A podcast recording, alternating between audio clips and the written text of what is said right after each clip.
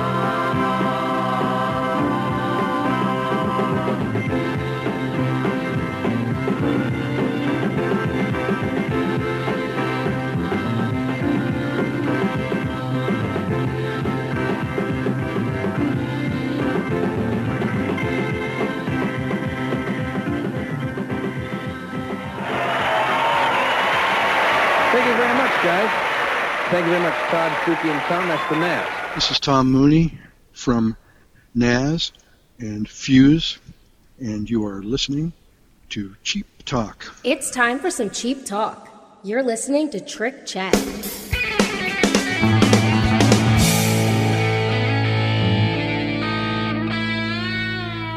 Welcome to your Cheap Talk, a podcast about Cheap Trick.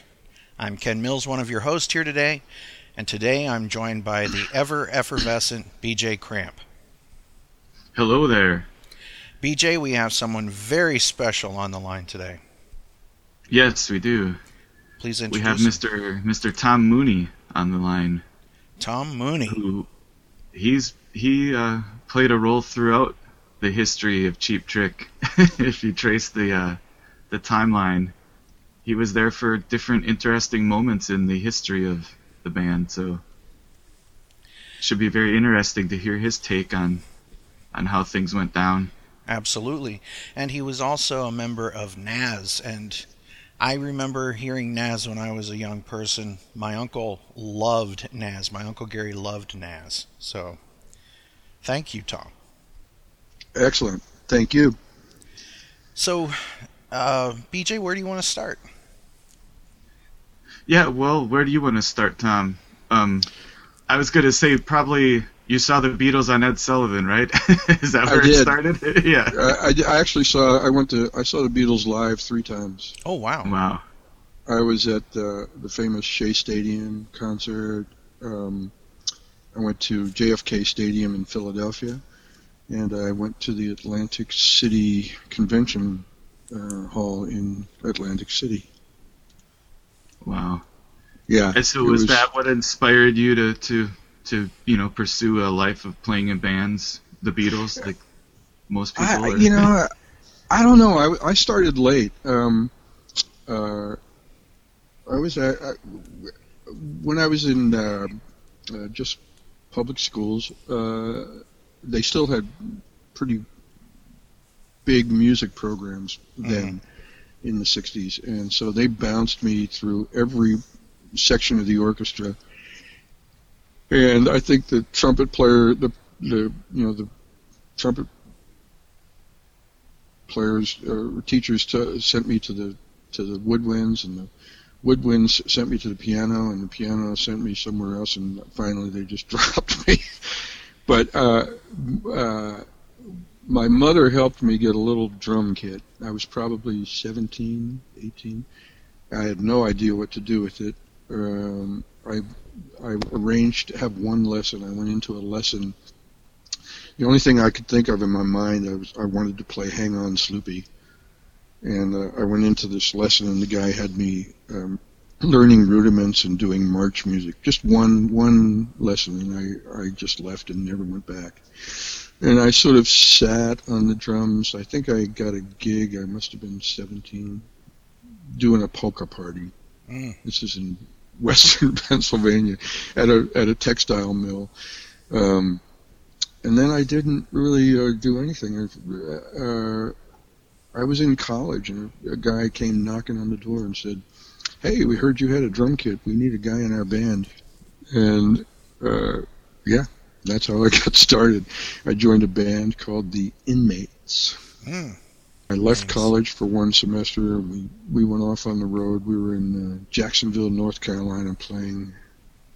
Uh, that's where Camp Lejeune is, the East Coast Marine uh, boot camp. And uh, lived in a trailer, played in this bar, watching Marines beat the crap out of each other every night. And that was my. And then I went back to school, and uh, didn't didn't didn't play much. I was really into academics, and I played basketball for two years at Penn State, and uh, yeah, that's how I got started. So how'd you wind up in Nazz? When I was in college, I started. I kept starting bands. You know, we I was living in a dormitory complex, and it was it was brand new. It was, there were four ten-story buildings, and then all linked together underground with common rooms and cafeterias and music rooms and stuff. So a bunch of guys at, at school got together, anybody who had an instrument, and we uh, just started put, putting on little little gigs, um, just like young kids do. Then I got involved with a couple of guys who were in a folk rock band from Bethlehem, Pennsylvania, Mm. And uh, so I went off to Bethlehem on a few weekends, and we played some. They were, I, I, it's hard to it's hard to uh, uh, remember that those were all kind of teen clubs. Uh-huh. So yeah, so we'd play those. Uh, then we started taking um, uh, uh, little gigs in Philadelphia, and I mean I can remember hitchhiking from uh, State College, Pennsylvania, to Philadelphia. It's about 200 and some miles, with a with a floor tom.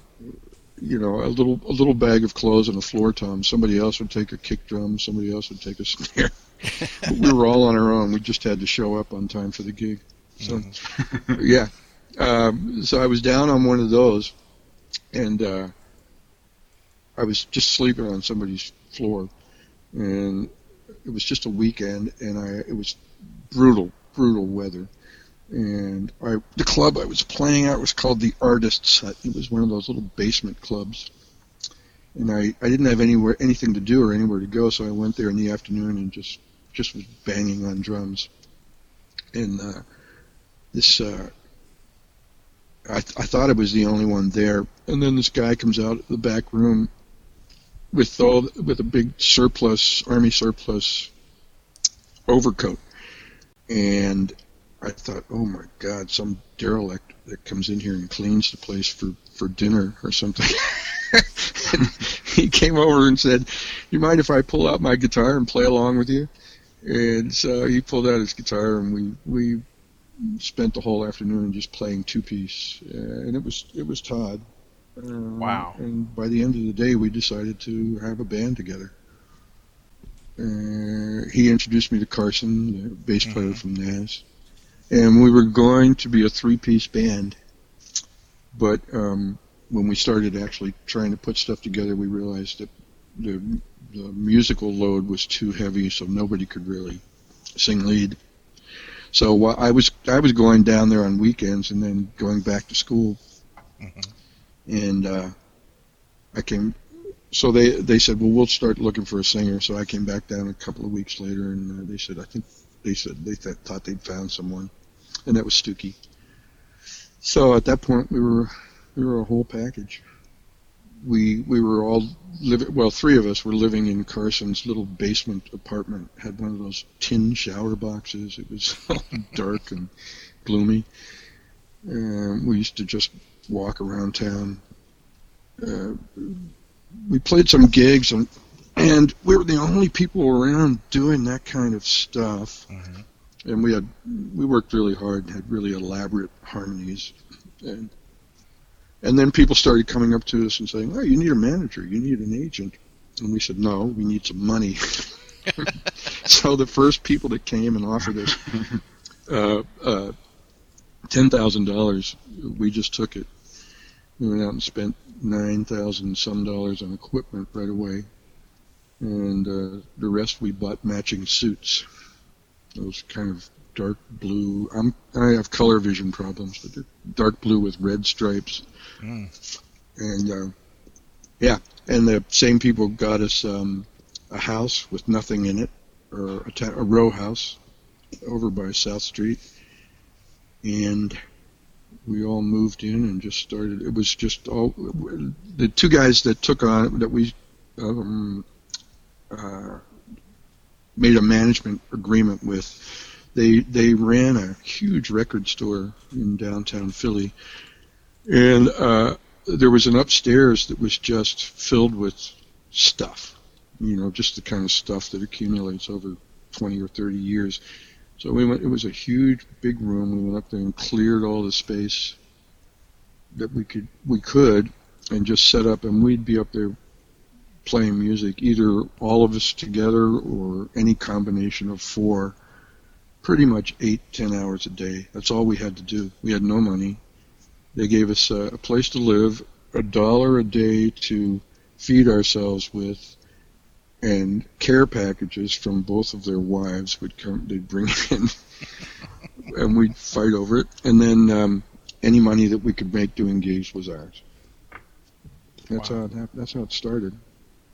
Well, so I mean, eventually Nazz gets a record deal, and uh, uh, did you have like a regional hit with what is it? Open, open my eyes. Is that the song? Um, we, um, yeah. Uh, uh, let me see. The first thing that one of the things that um, the two managers did that was enticing to us was they they promoted local concerts at a really incredibly beautiful small venue called uh, Philadelphia Town Hall, Mhm. and uh, they promised us gigs there. So uh, I was still in I was still still in school, and uh, they booked us for a gig with the Doors on June something 1967. And uh, I remember we were cramming to get enough stuff that felt good, and I, we had to I had to rush back from school to get there in time to do it. I actually got friends to take finals for me because I couldn't be there. Some of the classes were four or five hundred people, so it was easy. Just if it was a just a survey class or something, it was easy to slip somebody in. So we were just we did that show. The Doors got five hundred dollars. We got three. I remember that really clearly. Uh, and they came down in a van from New York where they were playing a club, and they used our gear. And so that that was pretty just for those local scenes. That was pretty pretty good launching pad. So we we hung around uh, New York. I mean Philly for a few more months, and then there, went to see the Who one night at um, Civic Arena or something. They were opening up for the Mamas and Papas. Mhm. I think. Um, and uh, yeah, it was very bizarre, very bizarre comedy. So afterwards, we were all sitting around. And I, we we knew where they were staying, so uh, Todd and I were saying, "Come on, let's go, let's go, let's go to the hotel, see if we can get into the party." And we were 19, so getting into a bar was kind of tough. But we went to the They were staying. At, they were all staying at the Holiday Inn. We went there. Just Todd and I. Stewkey and Carson didn't want to go. I found myself sitting at the bar between Roger Daltrey and Keith Moon, just asking them questions. Uh, and yeah, and then Keith just wandered off, and Roger sat there for a while, and he said, "Well, I have a couple of young girls up in my room I got to go talk to," and, and he left. And then this guy came over and sat down next to me. and He said, "Who are you?" And I said, oh, I, I just, I'm just a, some guy who's amazed he got into this bar.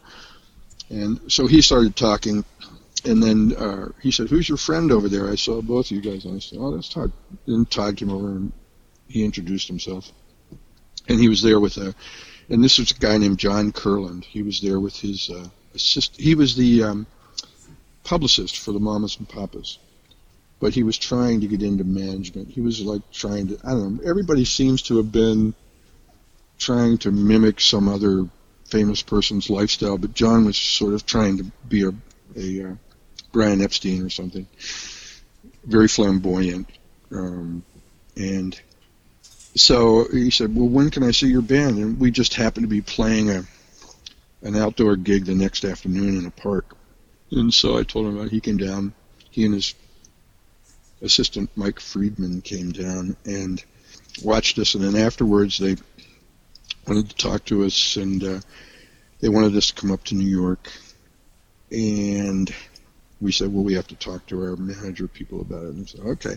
So we had another meeting the next day, and they gave us a car. They had to rent a car. It was like a some powerful Dodge. And so they said, we're going to leave you with this car so you guys can come up to see us next week in New York. And that's what we did.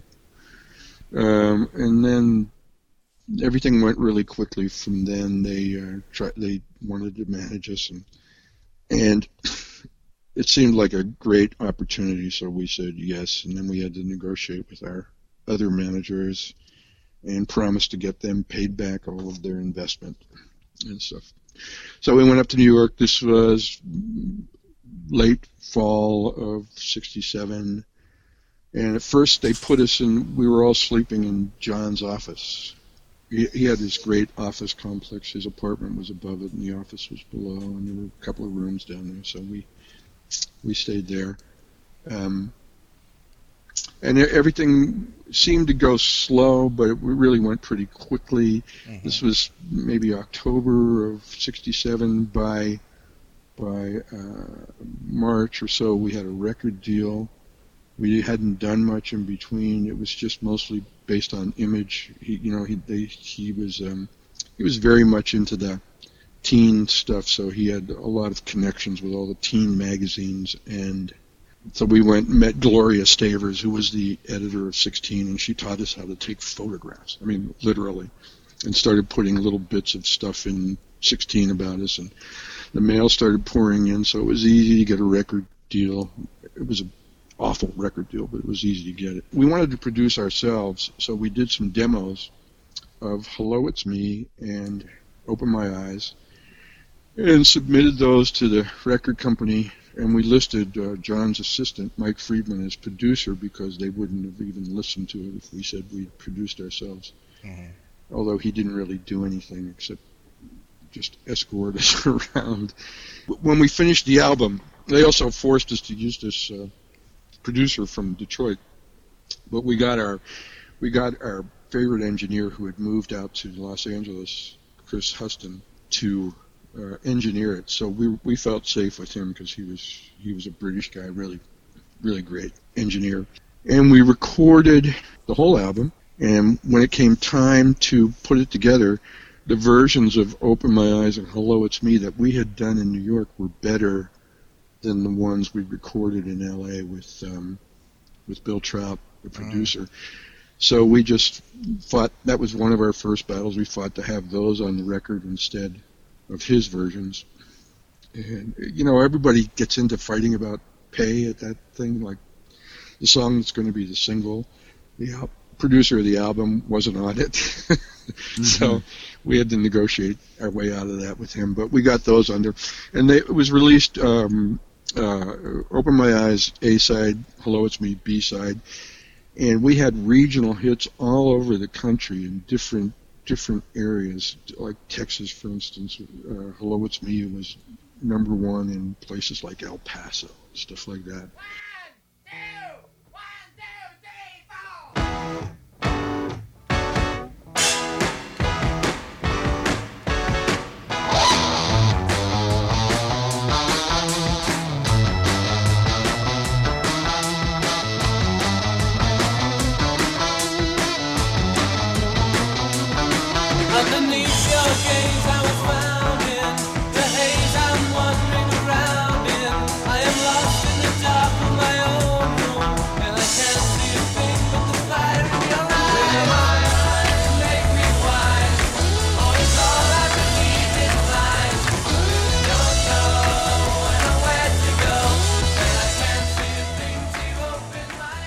All over Florida, all over New England. Uh, we had close to number ones in Boston, places, a lot of places through. So yeah, back in those days, it, there was no such thing as like a worldwide release. They sort of um, released things regionally, and if it worked, then they moved out further out. Yeah, they kept expanding the range. Right, right. So you could be giant. I mean, you could be a giant success in Florida, and people out where I am now in Seattle would never have heard of you. But that's that. So that's what we were we were doing, and uh, by this point we were living in New York. Everything was moving really, really quickly at that point. You probably made the second album pretty quickly after that, right? I, you know, people, yeah, because that stuff, I call it, um, whenever I read stuff about, about those days, I see all this stuff that's either kind of slightly distorted or just skewed in a way that shows that the people writing it didn't really comprehend the atmosphere in those days. But yeah, we, I tell people that we actually, all of our recording was actually done over a six month period. That's all. Yeah. We right. start, yeah, we started in the spring of '68, and uh, we finished in November. It was the last recording that we did, and then through '69, we were trying to um, hold it together, but it was crumbling. So uh, everything was really. I mean, we were hardly. You know, I played with um, uh, lounge bands that stayed together longer than we did. yeah. Well, at some point, did did Nazz cross paths with Fuse, like on tour or something? Did you meet? them? No, I can. Um, do you want it? Do you want the the story? Yeah. About how you met? I'm, yeah, because Oh, yeah. Stuckey really had it a bit bit wrong, but uh, I can remember it was November of '69. Uh, I think November 1st was the last gig we did. First off, as soon as we did the second album and decided not to release a double album, Todd in the, uh, just quit. He just uh, sort of said, "Listen, it's my it's my ball. I make the rules." And uh, so he just started looking for other outlets for himself. And Mike Friedman, John's assistant, was helping him to do that. He and Carson were roommates, and Stuckey and I were roommates, and uh, they lived in Manhattan. And I found a place for Stuckey and I, an ad in the Village Voice that said "Swinging Bachelor Pad." It was out in the middle of the woods in Northport, Long Island, but it was talk about snow. Once got snowed in there for, for two weeks. I mean, really, it was brutal. Uh, first, Todd announced that he was leaving, but he didn't really leave because he he was a little more savvy about how to promote himself. Carson never really wanted to be in the music business, Mhm. and he yeah, so he left.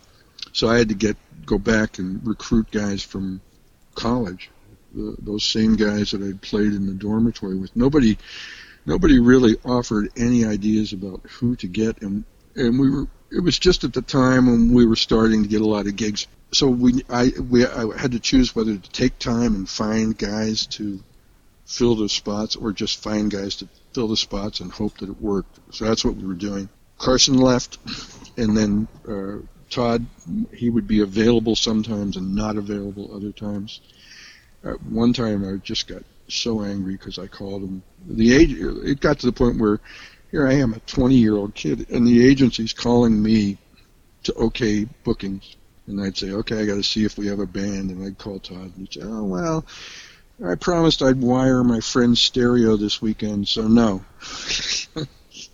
I'd pull my hair out and say, oh God. So anyway, we went off on the road. Then our manager, his wife died. Then he flipped out and disappeared uh, uh, with all of our money. So I called. Um, I don't know if you ever heard of a company named Showco in Texas. They became one of the world's biggest sound companies.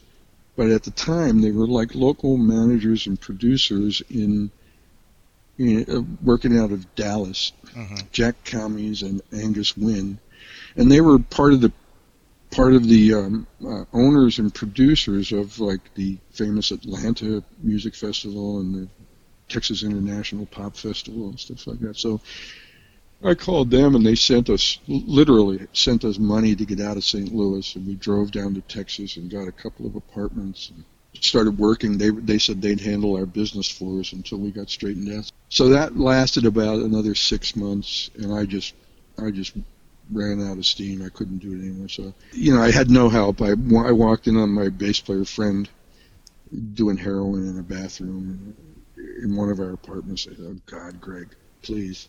And then Stewkey was boasting that he could take handle more acid than anybody on earth. We did it.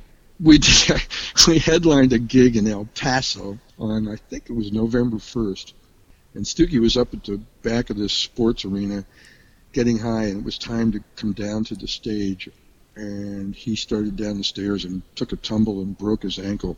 Oh, he was so he was so blitzed. He, we, he went through the whole show. I sat there in the drums, watching his foot swell out over his shoe. And when the show was over, we went to the hospital and they set his ankle without any anesthetic or anything. He was just Wow. he wasn't feeling a thing.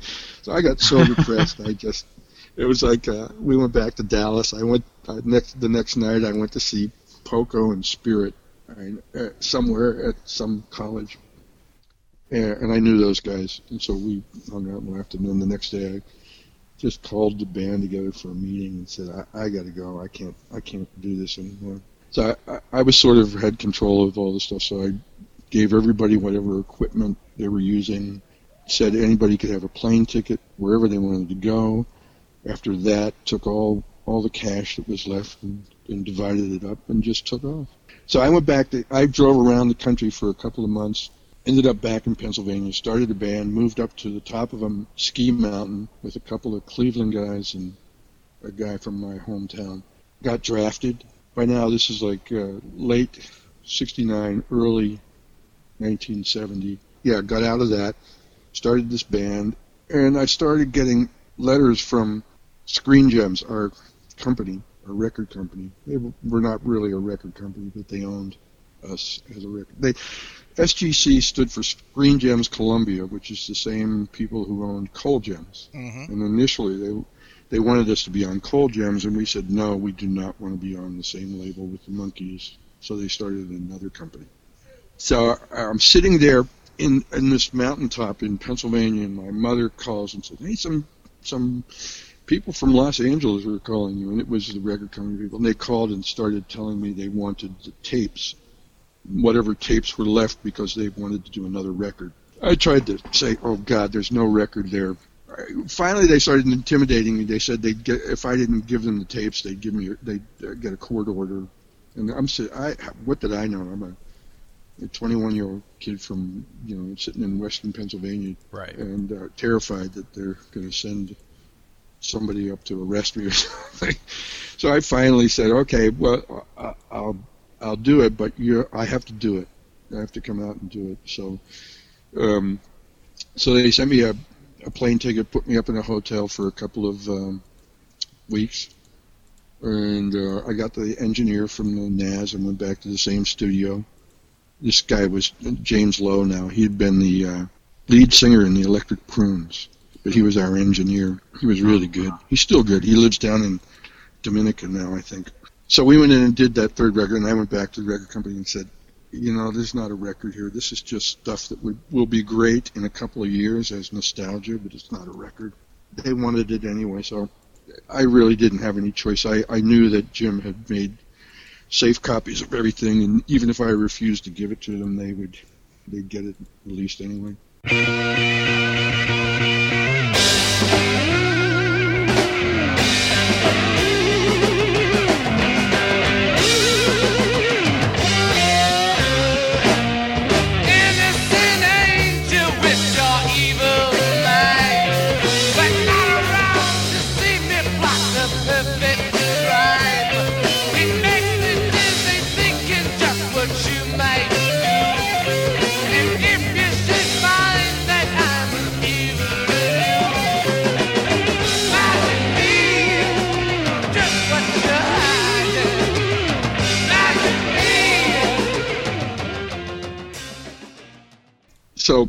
I decided I decided to move to LA. I went back to Pennsylvania, got a bunch of stuff, shipped some drums out there, and went back to LA. And uh, was staying with the Nazz's first manager, who had moved out there and was running a chain of record stores. And at one point, he asked me. He said, "Well, one of my record store managers is cheating me, so I fired him. So can you go sit there for a couple of days while I find somebody?" So I went to this record store, and one day I got a phone call, uh, and it was Rick. Uh, he had somehow tracked me down through somebody and found out that I was staying with Jack Warfield in Los Angeles, and called Jack, and Jack gave him the phone number of the store, and he called me, and he wanted me to come to Rockford and check out his band, and I, I didn't want to do it. So we spent the next couple of months, I guess, exchanging letters. I might still have some of those letters. I'm not sure. Sometimes some of them would be two pages with nothing but song titles on them of songs that we loved. I, I, I it's hard. Sometimes I, I get I don't know how long these things took, but I think it was like maybe um, two months or something. And finally, a- after a, a lot of mail exchanges, I said, "Okay, I'll come check it out." So I went to Rockford, and it was Rick and Tom and a, guy, a guitar player named Craig Myers and a singer named Joe Sundberg. hmm And uh, I said, and that was Fuse. hmm Uh, and I thought, okay, this is cool. So I said, I'll come back, and I went back to Los Angeles and once again shipped drums. Back in those days, you could ship drums excess baggage, or you could ship them. I mean, I used to take a full set of road cases on on a plane with me for twenty five dollars a piece, which is a huge amount of stuff, but not anymore. So yeah, I, so uh, uh, I moved. I went back to Rockford, and Rick and I were sharing an apartment, and Rick really he wanted two things then. Um, he wanted to get rid of his guy, his Rockford guys, except for Tom, and Tom wanted the same thing, and uh, he wanted to be a guitar player. He was the keyboard player in Fuse. hmm I don't know if you know that. Yeah, Did you know that? Mellotron. Yeah, mostly Mellotron, right? No, he he bought and sold Mellotrons, but in Fuse he, there was a lot of organ hmm Um, and I'm not sure that we actually used a Mellotron on stage. I have some great pictures of us on stage. Oh, we'd Tom's love got a to see big them. old boa constrictor around his neck. you know, it's it's Rick before Image. Mhm. Yeah. uh, he's and he's he was just a keyboard. I, I should publish those sometime. There's some cool pictures. But so once I got there and we started rehearsing and doing gigs, and they had a great the Midwest. Well, you know, you're there, right, BJ? Yeah. the Midwest in those days, like in Philadelphia, we barely had our own equipment, you know, a guitar and a, some drumsticks. Uh, but in the Midwest, these bands like Fuse, they had a truck with a with um, uh, and a crew and enough PA to do a small arena, and that's what we went off and did gigs with. It was, uh, you know, I mean, it was very, very big compared to um, music in Los Angeles or or New York or Philly or any of those big cities. It was a completely different music world, and we bounced around. We went all over Wisconsin and Illinois and Iowa and Michigan and Indiana doing gigs. But w- when we were there, um, once I got there, Rick and Tom really started saying, "So we want to get rid of our singer. Where's Stewkey?" And I just I cringed because I didn't want to relive what had happened uh, when the Nazz was dying. But uh, they they just kept persisting. So finally, I, I revealed where where Stewkey was, and I called him. He said that uh, Rick tracked him down and called him. It was actually me under a lot of pressure, and I called him and said, "You want to come up and check this out?" And he said, "Okay." So we we got him a ticket, and he came up, and then uh, asked asked him to join the band, and they got rid of their singer, Joe Sundberg, and Rick was still the keyboard player, and there was still the guitar player, Craig Myers, and we were doing gigs. It got really, it was really, it really got decayed. At one point, Ken Adamany, who was even the manager then, took any anything off the rider that involved liquor and made it clear that under no circumstances were the clubs supposed to give us free liquor. They couldn't stop us from buying it. They, they weren't allowed to give it. That was mostly because of me and Tom. Tom and I. I don't know which way. But well, uh, so so that's interesting. That basically you just came for a while and just replaced Chip Greenman and Fuse, and it was the entire rest of the band. And f- how long did that last before you got Stewkey? It wasn't long. You know, I, time compresses, so I'm not sh- really Yeah, sure how right. long it was. It wasn't. It wasn't that long. I went there first to check them out in the early winter of, um, I guess, 19. Wait a minute. Let me get this. Was it seventy? Yeah, 1970. And uh, Stewkey was up there within maybe two months. Well, do you know the story that I think it's in the Cheap Trick book, and I think Rick told it at some point that he was in London at a Yes concert and he ran into Todd Rundgren and he asked Todd Rundgren. Well, Todd Rundgren told him that Nazz broke up, and he said, "Oh, where? What's Stewkey doing?" And Todd told him where Stewkey was or something, and that's how. And then he called Stewkey's parents. That's the whole story that I think is Well- in the book. The honest truth is, Todd would have no would have had no idea where Stewkey was.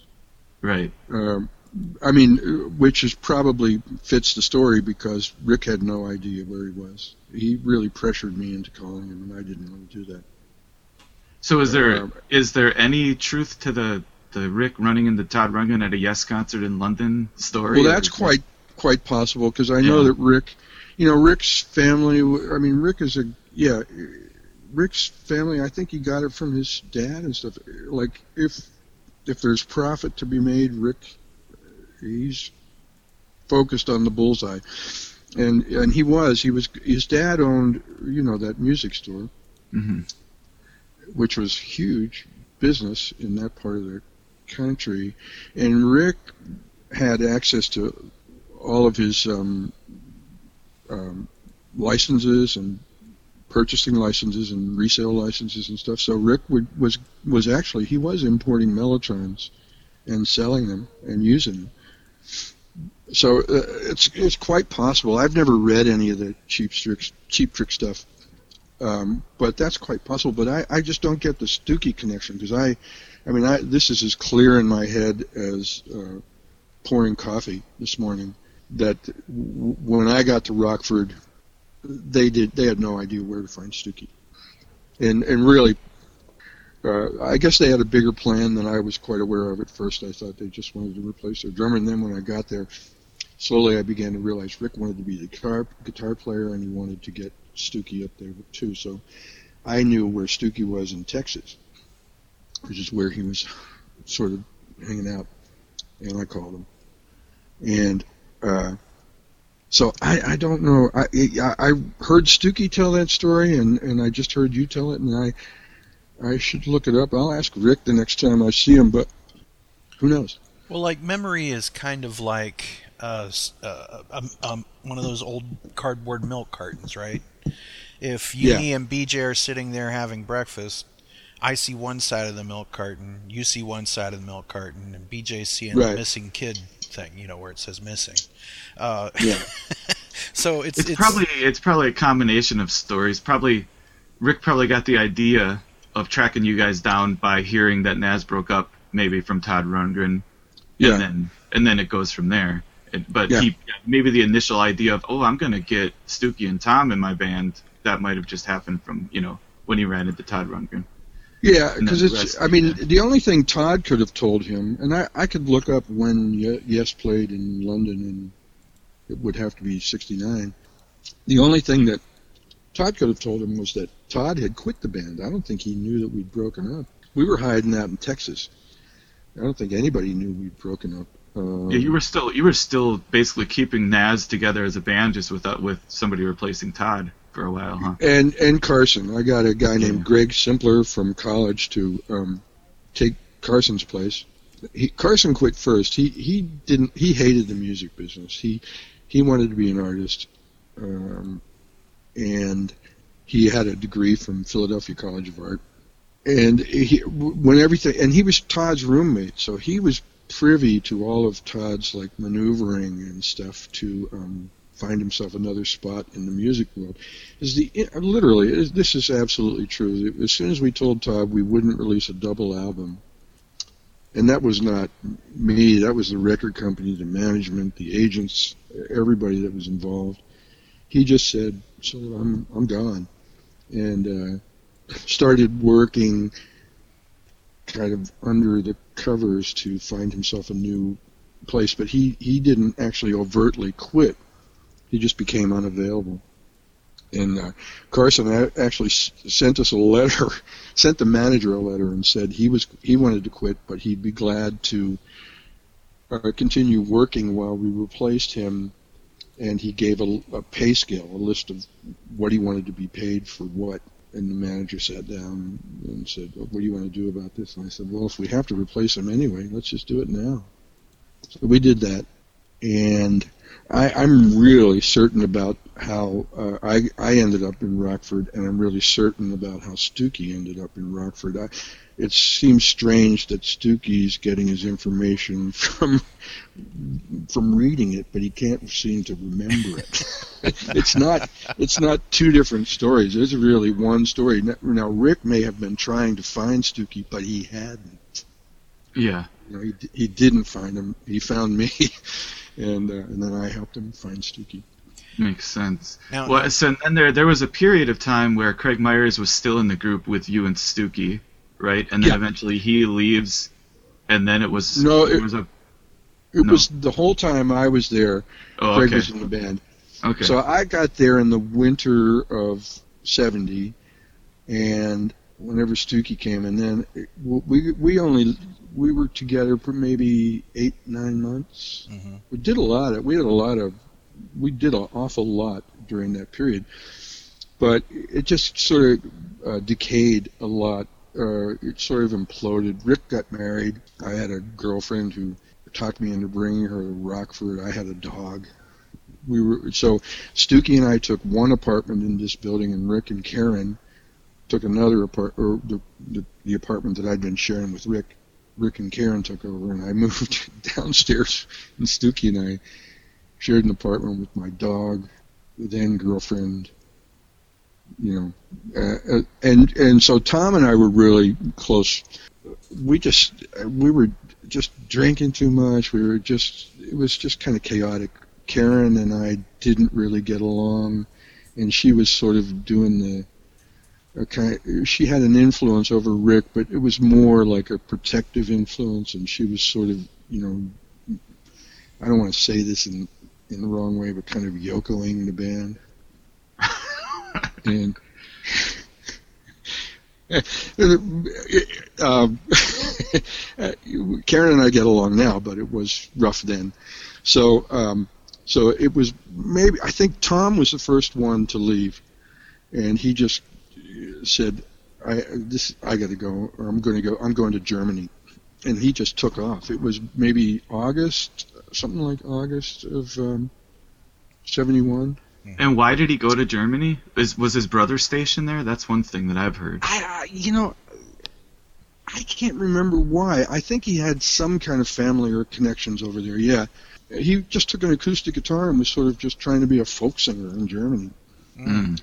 And then I left. It was a there was a couple there were a couple of really bad days, and I had decided to leave. And and just at that point. I mean, one morning, Stewkey, I was talking to him, and he he had big bruises and cuts all over his face. Apparently, he'd gone face down in the street the night before, just plastered. And I sat down with him for the second time in my life, and I said, Stewkey, get out of the music business. It's going to kill you.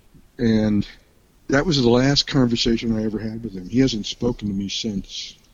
Hmm. So this was around. So I, I, I got into a, a Volkswagen Bug with the former lead singer of, of Fuse, Sundberg, Joe Sundberg, and my girlfriend and my dog, and we drove to L.A. Wow. Uh, yeah, and so that's how I ended that phase of stuff with those guys. Well, so you say it was like eight or nine months that you and Stewkey were in the band. Is that what you? Is that what the eight or nine? months Probably, was? yeah, probably, probably two more for me than for him. And were most of the gigs either as Fuse or Nazz? Was there a time Never- where you were no, never Nazz? Never as Nazz. Never Okay, as it was Nazz. always Fuse. Yeah, because Always that's fused. that's that's that's a big thing that you read every so often. Yeah, is they the- always say it would switch off between Fuse and Nazz. And I kind You of know, thought that that might have been because of the regional success of a band. You know what I mean? Like, we, we it, it might behoove someone to say that you're Nazz here because they had you know a good run of things there. I think they may have they, they I think they may have tried to use that uh, when they reformed with Stewkey and did the Sick Man stuff. They may have tried to incorporate Nazz name into into Okay. Was it ever But- Sick Man of Europe when you were there? No. No. Okay. No, uh, that didn't happen until Tom came back from from Europe. I don't know. I think Yeah, they moved to Philly. Yeah, Yeah. And Rick moved to Philly. Yeah. So what about? Uh, supposedly there was like a second Fuse album in the works for Epic Records. D- do you know anything about that, or was that ever? I didn't even know there was a first one.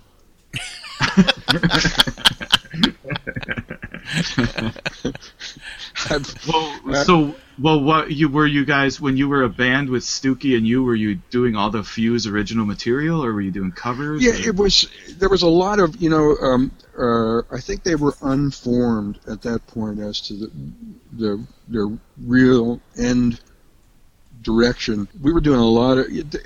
Midwest has a Midwestern American music has a style, and it's it's often very sort of um, uh, orchestral, and and and the vocalists have that kind of um, I don't know operatic kind of style and that's what I walked into. The the songs were were um, heavily arranged with a lot of different changes and parts, um, a lot of energy, and it was good and infectious. But it wasn't formed into into the more kind of pop style that um, that Cheap Trick uh, Yeah. surfaced with.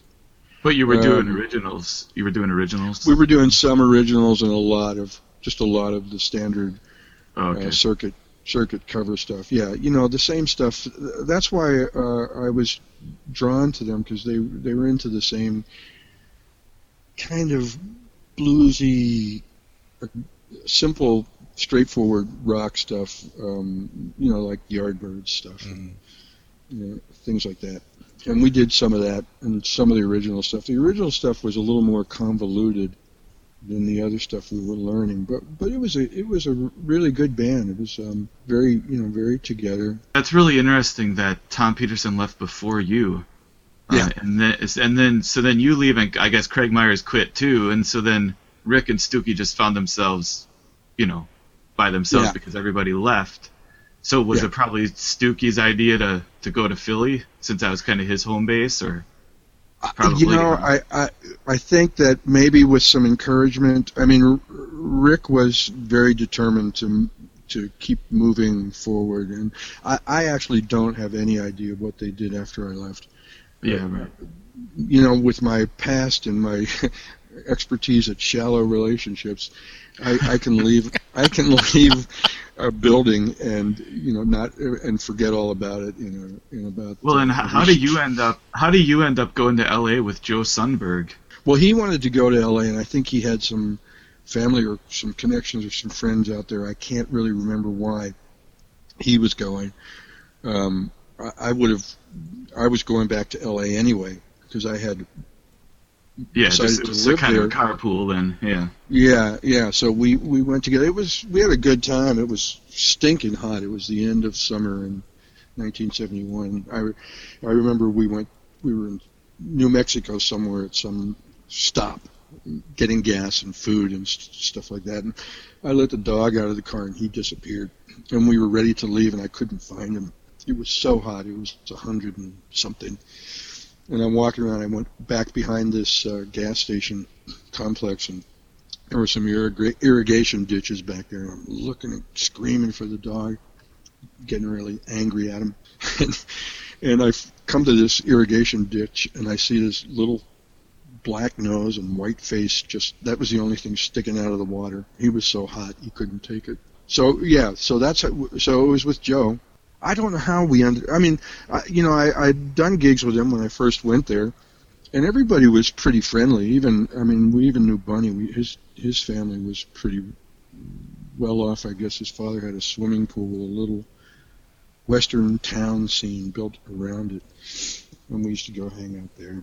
If I have that correct, I, I hope that. Yeah, we've heard No. that from other people. No, About yeah, I was saying, I hope I'm not imagining stuff, but um, but I had a great time in Rockford. At one point, I mean, I have some pictures of Rick and Tom and I think Craig and I and maybe I'm not sure if Stewkey was there or not, but we went and, and did a little uh, seminar day at, a, at some of the local schools. I got I was into in really into softball and baseball. I, I I had everybody buying ballpark franks because if I had enough labels, I could get a free aluminum bat.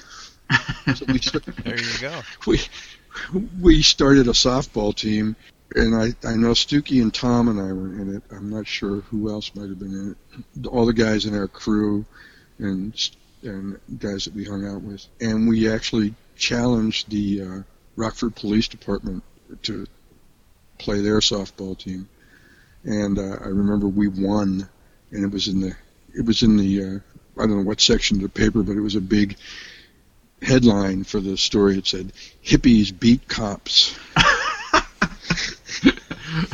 what was the name of your of your softball team? I can't remember. Oh. I have I have the picture from the newspaper somewhere, but it's so Hippies faded. beat cops. That was the headline. Yeah. wow, that's great. So yeah, it, it just got it just got sort of decadent. I don't think it was really together. There was there were these. It was a bunch of guys all going sort of different directions, and everything was always moving so fast in those days. But the it was kind of the golden age of the rock music in the U.S. and we just sort of lost control. Uh, we, uh, I know Tom and I were in heavily drinking cheap wine. Um, I know Stewkey was always stoned. Rick was always pretty straight and businesslike, but uh, it just sort of sunk, and everybody was. I don't know if we. I don't know if we had one big group hangover or what, but uh, there just started to be kind of um, frictions. Uh, and Karen was very angry at everybody, and of course, you know, Rick. uh, So that sort of put a little wedge between Rick and everybody else. And I think Tom was sane enough to just say, "I'm I'm out of here."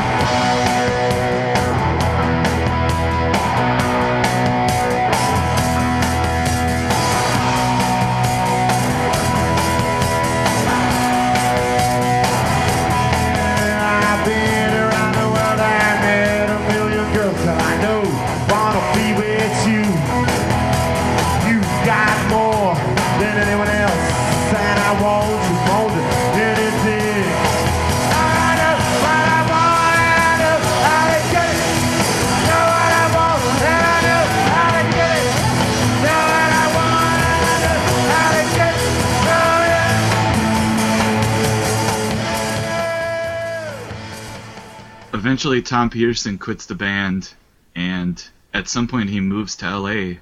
and you hook back up with him, right?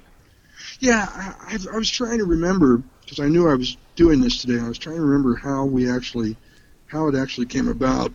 However, it came about, we were, yeah, we we became reconnected in a in a more personal way. Um, he was with uh, Dagmar, his wife, who was what a package. Holy cow! I'm telling you, he won't even talk about her. And uh, we were talking about we wanted to. He wanted to record some stuff of his own, and did I want to do it with him? And I said sure. And, and so I actually connected him. I actually got. I, there, you know, I was working at so much in those days, doing a lot of recording and stuff. So I got him booked at at a place called El Dorado Studio El Dorado Studios. It's right. It's an ancient uh, Hollywood studio, almost just across the street from Capitol Records. Mhm. It's up on it was up on like the sixth floor or something like that. But it was a great studio. And I got got an engineer, a guy named Dave Jerden, who went on to do really Oh yeah, good good things with the Stones and a lot of other people. Um, Jane's Addiction and stuff, right? yeah. Uh-huh.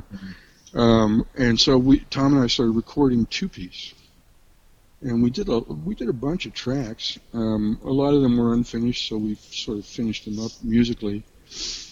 Um, and this is before Dagmar entered the picture. And then at some point, Tom said, "I want Dagmar to sing these things." I said, "Okay." Do you know at that point- approximately? Do you know approximately what year we're talking about? Or? You know, you could tell me because you know when he was out there, right? Not exactly. well, he left the band in 1980. Yeah, Was was it pretty soon after he left? yeah, Okay. yeah. We did these tracks, and then then he got Dagmar involved, and then it turned into another just bad news kind of experience. He would send her. He would he would bring her to to meetings with potential record companies, and with her presence and her um, strange accent, she would stand up and tell these record execs that uh, we wanted three hundred thousand dollars each to go any further with the conversation. and I sit with Tom afterwards. I say, Tom, what, how can you do this? It's crazy. No one's going to respond to that. It was a bad. I think it was a bad time for him. I, I, you know, I know that she was she was way into Hollywood and way into drugs and way into uh, extravagant living. Uh, they had bought a house. I think it was in Benedict, maybe, or Beverly Glen Canyons, one of those canyons. Beautiful house. They lost the house. Uh, he was always in debt. I went with him once when he took his. He had he had a an old Thunderbird and an old some fancy uh, some other fancy Chevy or something like that. We took the Chevy down to the mechanic and and that's how he got out of paying for the repairs on the Thunderbird. He, he said, "No, I want you to work on the on the Chevy too." So we took the Thunderbird and left the Chevy there, and he eventually lost the Chevy because he didn't pay the bill. Mhm. But the same thing happened at the studio. At one point, he wasn't doing anything to try, try to pay for the time after he brought Dagmar in, and so they they tried to seize all the equipment that we had at the studio. They were the studio people were friends of mine, so I was able to get my gear out. But um, I, I think he had to negotiate or keep keep working there or something. Let me see. We would go to this house in in in one of the canyons. He and I clandestinely late at night bust into the house and start taking out some of the stuff that he had had put in there. I remember one night in the in the T-bird with carpets and and floor covering hanging out the back of the the uh, T-bird convertible. Oh, was the house foreclosed? They it was Yeah, foreclosed yeah, on. Okay. uh-huh. Yeah, and then they were living in this huge, luxurious apartment uh, just on Hollywood Boulevard, just off of the main part of Hollywood Boulevard. And uh, there was a lot of drug stuff going on. I know Dagmar was always calling me, seeing if I could help her get Quaaludes and and Valium and stuff like that. It was not it it was not pleasant to uh, see that. So so that sort of fell apart. mainly because I left. I was really busy anyway. I had taken on this job uh, with um, I don't know if you know who she is, Rita Coolidge. Yes. hmm Yeah. So she and I were living together as a couple, and I was also working as her um, music director, band leader, music director. So I was always off, uh, and we played. I played probably 35 countries around the world with her. Wow. Um, yeah, so I was always leaving, uh, you know, to to do that kind of stuff. I remember one time, it, I think it was Tokyo or Osaka, in the international part of the airport. I don't know, have you ever traveled internationally? Because when you get in that, once you get into the international part, you can't leave. You're just there for the length of your of your stay. If you want to mm-hmm. leave, you have to go out through customs, and when you come back, you have to come back through customs and immigration. So you usually just if you even if you have a layover eight of eight or ten hours, you usually just stay in the international part of the airport. And one night I ran into those guys there at the airport, but I have all this time stuff sort of confused. It's all took place in the same era, but maybe not in the same order that I remember it. So all that stuff that we did at Eldorado Studios, I have copies of it, just the crude, basic versions that Tom and I did, and uh, I never knew what had happened to it. And then I was in, I was either watching TV or in the car, and I saw some ad for the Playboy channel. There's something about Playboy's Women of Rock or something like that, and I'm hearing this stuff in the background, and it's, good God, those are the tracks I did, and uh, but they were, they were heavily overdubbed and layered with stuff.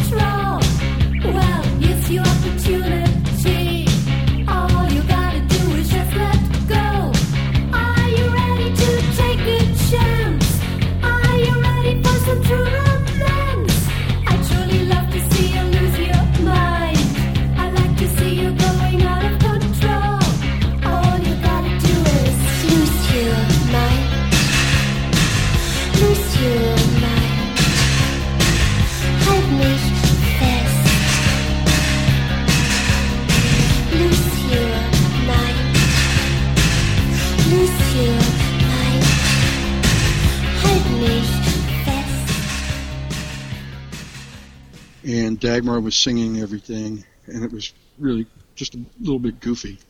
And I asked Tom recently, I said, So do you have copies of that stuff, the, the finished work you did on it? And his answer was just an abrupt no, no more conversation, nothing. He doesn't even want to remember that. I guess that, that period of his life. Did he have any any kind of a deal with Epic at some point to do a solo album? Was that I what don't- It, that, I don't think so. No. I, I know that at the time I was doing that stuff with him, he didn't have any any kind of really solid deal. He didn't have any real support for for doing music. I don't know why that was. I, I would have thought that he, because you know when you have the kind of success that those guys were having, pretty much everybody gets a free opportunity and funding for a solo project. That's just the way it used to. Yeah, be. usually that would be in the band's recording contract. Would be that the Epic would have rights to, uh, Yeah. to opt either opt in or opt out on a solo project. Yeah, Exactly. I would have expected that he would have had some uh, opportunity to develop something, especially when he left the band. But uh, to, he never, if he did, he never revealed that to me. And from what I saw, he was just trying to. Dagmar was very much pushing him um, to be a solo artist. Uh, once again, another sort of interference by a spouse. It happens in both directions, but in in you know what he should have been doing, and, and he probably shouldn't have been trying to do something with her because she was too just too crazy and not very talented. Well, do you think, as the legend goes, Dagmar prodded him into leaving the band, or or prodded him into demanding more of to play more of a role in the band, which was Yeah. you know rejected by the band? I mean, do you think that's there's probably at That least an a- element of truth, right? Absolutely true. That was a big issue with her, and you know when you from his perspective, if you have that in your ear constantly when you're not, you know, because those guys had come to the point where they could afford to be completely independent of each other except when they were working. So in his home life, he had that constantly in his ear, uh, uh, constantly like you're better than than this, and you should be, you should have more, and so on and so forth. And it was a constant part of the conversation between Dagmar and I and Tom when we were, you know, sitting talking about stuff. Yeah. So no, that was that was probably the main reason that he was not in the band. But I mean, Dagmar could literally go to the Beverly Center and drop a month's pay in a day, and she quite often did it. Hmm. Okay. Yeah. So yeah, he was caught up in a sort of a, a whirlwind spiral that he couldn't couldn't get control of, which is probably why he doesn't want to talk about it now. Right, right. Do you think? I mean, it sounds to me like maybe she, you know, she thought she married a guy that was a huge rock star in a huge rock band, and Cheap Trick were successful, but they weren't probably as successful as maybe she thought they were. Yeah, and if she if she'd been sane and could have hung on, she would have gotten there, but it wasn't. And she really thought that she. I can't say what she thought. I don't. I- Right. I, but um, it it seemed that what she was pushing for was to convince convince Tom that he was so much better than they'd ever given him the opportunity to express, and that as a solo artist with her uh, participating in her support, he could realize you know that potential. And I think he, you know, love and and attraction are a powerful tool. So I think that sort of worked on him, and uh, it, and so he he went for it. Not only that, we've seen it time and time again that when a band does hit big, it seems like people are always swirling around the individual members, telling them that they can do better or that they can be the big thing. It doesn't matter what band it is; it just kind of seems to happen, you know. Yeah, I know that. Yeah, to be true. In, in my life in music, if a band has any actual shot at success, it's so hard to get from being completely unimportant to being important in a short period of time. And one of the things that the business in music does is sort of divides and conquers.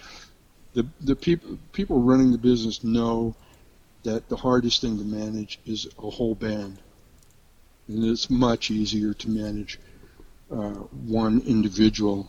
And if you can get that individual locked up, you, you know, then you're you as a businessman are sharing a much bigger part of the of the um, pie than you would be if you were doing the same job for a band. It's really that kind of divide. I mean, that, that happens. I've seen it happen almost constantly. You, you read these stories about famous bands, Fleetwood Mac and stuff like that, where they have a meeting and all five members have their lawyer with them. Their Right, own lawyer. exactly. It's not a group lawyer. they all have their own lawyers and they're negotiating with each other. Mm-hmm. It's really creepy.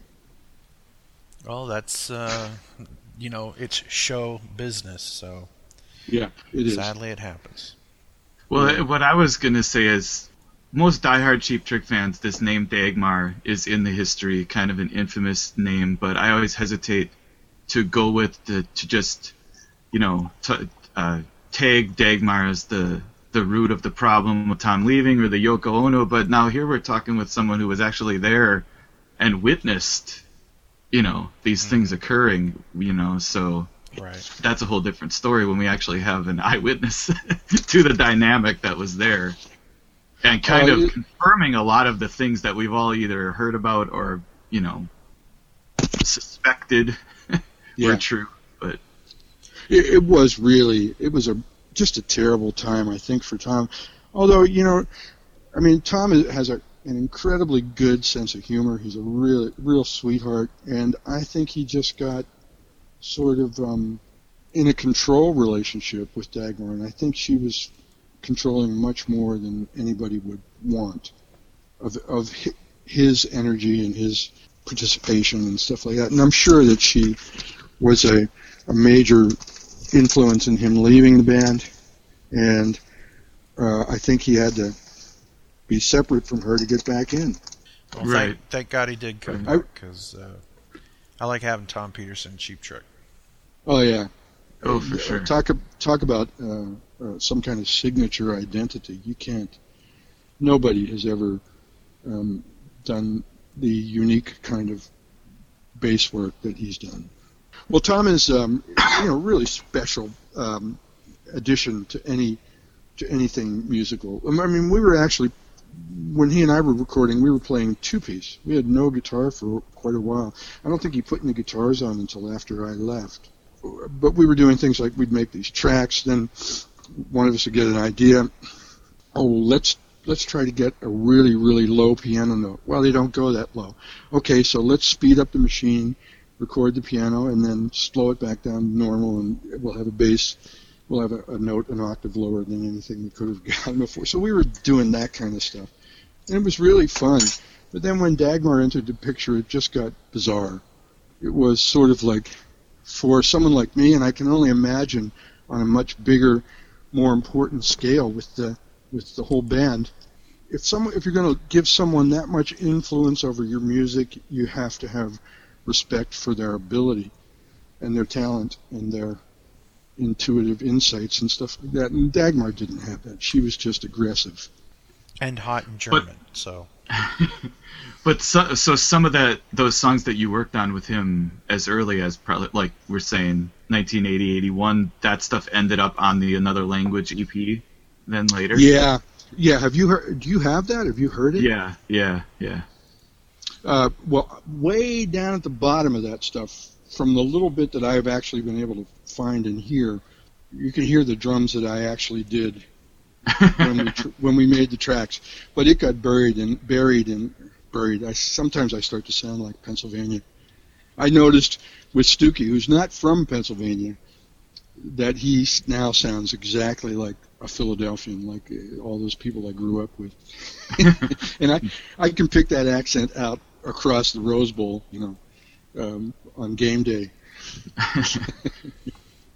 but um, yeah, uh, do you have an actual copy of it? Did it actually Yeah, I get have the released? record. Yeah, I have the record. Yeah, yeah. Oh. It got released by Enigma, Yeah, but it's I only don't- I think it's only six songs. Your name is on there just as one of the credited musicians, like on a list of people. You know. Yeah. Um, so all the basic tra- all the I think there are, I remember five, but there may have been six, or they may have done another one after I stopped participating. I didn't stop participating. There was no discomfort with me not participating. I just got really busy, and uh, I had to. You know, I sat with Tom and said, "I can't, I can't not work to do this because this is not this. I I still have to earn some income." So yeah, there was no there were you know there was no friction or anything, uh, but I was kind of relieved because I just thought Dagmar was just um, I don't know a, a music killer. Yeah, I just pulled out the record. It came in at 84, and yeah, you're right. It's five songs. Yeah. Okay, yeah, those are all five of those I think are ones that we did there. we would Uh, love to hear I- the versions that you have, though. Yeah. I, I have I have actual studio demos, you know, daily things that that we do a mix down after we've done it, and uh, yeah, so it's really raw. Some of it's some of them aren't don't even have vocals. Some of them do. Do you have any of it digitally, or is it all just on tapes? Or It's all all just tape. But you know, I can always convert it if you want to hear it. Please, I mean, you- yes, yeah. we would love Oh, that. I mean, Yes. but do you I think mean- it would be all right if we played, you know, maybe like a 30 second clip of different songs on the, on the podcast or something? Oh, I don't Or- care. Sure. That would be amazing. Actually, it That would be, better amazing. if we get the whole. This stuff should match. be out there. I mean, I, you know, just as a, I mean, at this point, for all of us, th- those guys are all my age. At this point, it's it's historical information, and there's nothing. That's what Tom and I talked about um, about ten days ago. It was like, do you mind if I tell sort of a more candid version of some of this stuff? And he said, no, no, it's it's that's way in the past. So yeah, it's historical. There's no reason people shouldn't hear it. Well, I just want to take a second to wrap everyone's head around that. That Tom Peterson is aware of you doing this interview with us. Yeah, Listeners, wrap your head around that. um, I would have talked to Rick too, but um, he he doesn't. He has different phone numbers, and I have to go through his um, you know some third party to get through to him. And so Tom, Tom and I just we text jokes to each other all the time. And you know that that lends a lot more credence to what what you've said about the relationship with Dagmar. Not that you've really said anything that um, you know outrageous or negative, but just the fact that you went to Tom and got his okay, and you know, so it makes it like I said, it lends a lot more credence to what you've said about the dynamic that was existed between them that we've all pretty much suspected or kind of known about, but you never really know what to believe. You Right. Know? Are you Canadian? No, doesn't he sound? Doesn't he sound slightly Canadian? Every once in a while, those oot, those Wisconsin oots pop in. yeah, it's that Wisconsin accent. Yeah, Okay. I moved to Austin. I moved to Austin, Texas, and people would ask me if I was from another country, and I I had no idea how you know. BJ, I've been working with you. Wisconsin, I didn't know. BJ, I've been Yeah. working with you for over four years, and I, I wonder if you're from another planet. So you know. yeah. So Tom, Tom, I, I, do do me a favor, would you, Sure. please? A solid. Text Tom and let him know that this is a love story to the band. Uh, every Okay. once in a while, people like you know they get hung up on who's in the band, who's not in the band, yada yada yada yada. Our thing is to document the entire history of this band, and we love Cheap Trick. So Yeah. just just just let them know that uh, I, they're the greatest band of all time. They're my favorite. So This Yeah. is this Well- is this is a love letter to anyone that's part of that story, and you, sir, are part of the story. Yes, I am.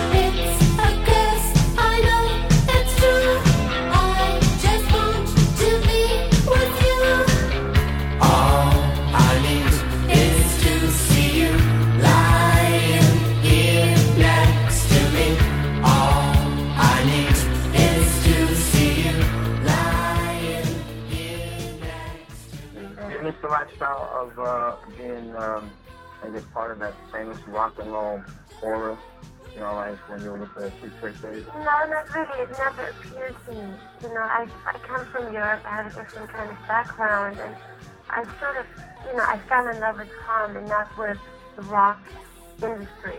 You know, so I never missed that part. We were living very quietly we were together. Mm-hmm. You know, we were not like partying every night and playing at the rainbow and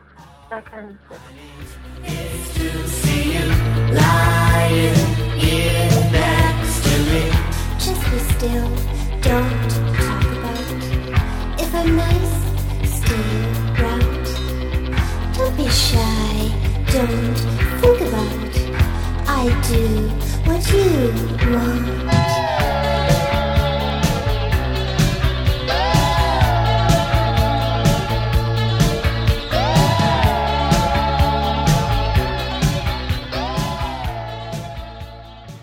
I guess the last question we have is: when you think of Cheap Trick, what what's the first thing that pops into your mind? oh man. Um, well, one, I'm really happy for those guys. Two, I don't. I think I'd be dishonest if I said there wasn't some envy in me for those guys. I'm going to go see them. Uh, Tom was saying he wasn't sure when, but they'll be up here in the Northwest again in uh, sometime around the end of summer, so I'll see them again. Yeah, I'm just I'm really glad for them. I, shit, they're in the Hall of Fame. Hey, there you go. Yeah. Can't beat yeah. that. Well, I want to thank you for being on Cheap Talk today and having some laughs with us and sharing your memories and magic and moments and music with us. We really do appreciate you, and like I said earlier, you are part of the story. So we want to thank you for Yeah. being on Cheap Talk. Oh, you're welcome. On the music they play on the bandstand. Bandstand. Oh! Hello. Gentlemen, without them, you'd be in a lot of trouble. Shall we take care of that right now? That's for sure. Let's. yeah. Uh, I say we'll start with the man furthest over uh, uh, in the red shirt. Trantham Whitley on keyboards. Nice to see you, sir. The gentleman here, Howard Epstein, Howard. Gentleman behind drums. Thom Mooney, Thank you, Tom. And last but not least, Mark Doyle. Mark. Nice to have you with us. What kind of jobs did you have before you became a singer? Uh, mostly gas station work, pumping gas, and I swept floors. I was a short order cook. I licked envelopes. Uh, you name it, I did it. Didn't somewhere along the way it occur to you that you were wrong in thinking you might become a singer? No, not really. Uh, I just had this kind of blind drive that uh, I had something to, to give to rock and roll. And really, it's rock and roll more than singing. It's the writing and the performing and uh, Did you, all the I beg your pardon to interrupt. Did you write everything on that album? Yes, and I co-wrote one, the next song that we're going to do with Mark Doyle. But that brings up a subject. Uh, if I were able to write, I would be inclined to put all of my own stuff in the album. Do you do that? I'm sorry. Is this your second album? Yes. Uh, did you do it in the first one too? Yeah, I wrote. Uh, I wrote all the songs. Co-wrote too. Are you ever going to run of stuff? I hope not. Uh, that's uh, you know, it might happen. I hope it doesn't. If it does, though, uh, that's all right. I'm not opposed to doing other people's material. I want to jump back for a second. During that period of pumping gas and licking envelopes and all those dumb things you did, was there anybody along the way that said, "Hey, you're good. You ought to do other things," or did anybody give you a little helping hand? Well, when I finally moved to California from the East Coast, uh, Bob Crewe, I met Bob Crewe, and he was my catalyst. Uh, he, I had a knapsack and a guitar, and he uh, met me. For the, for the uninitiated, this man is an artist, a producer, a writer, a performer. He's guided and helped an awful lot of other people. He's a, he also happens to be a friend of mine. Yeah.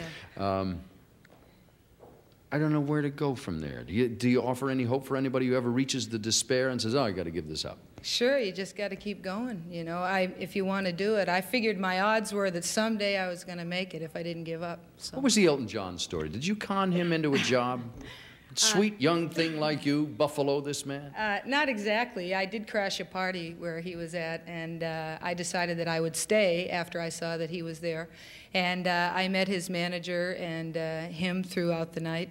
And uh, he just asked me, after he found out that I was a singer, he asked me if I would go on the road with him. And two days later, I was rehearsing, and the next week, I was on the road. Sounds like a bad B movie of the old days. Would you sing another song? I sure would. This is the one you, you two co wrote? Again, the title, please. Too close to home. Ladies and gentlemen, Cindy Bullens, please.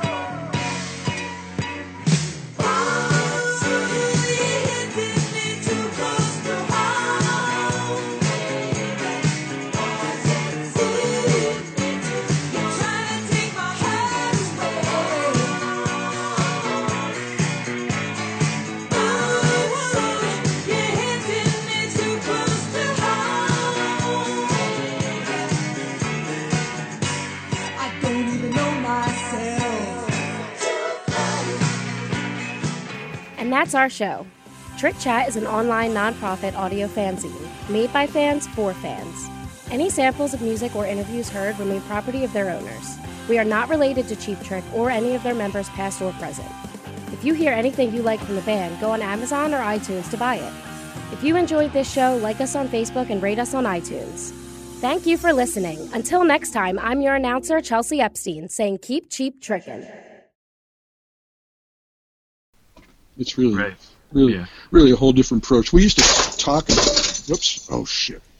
I think I think I think Tom's just uh, going through his kitchen. You know that junk drawer everyone has. I think he's just dumping them. I'm, out the I'm pacing back and forth, and I think we have and our this, uh, blooper, our blooper for the end of this show. So so uh, this, this let's crazy um, basket full of potatoes and onions just just fell off the. It was hanging. it bounced on the floor.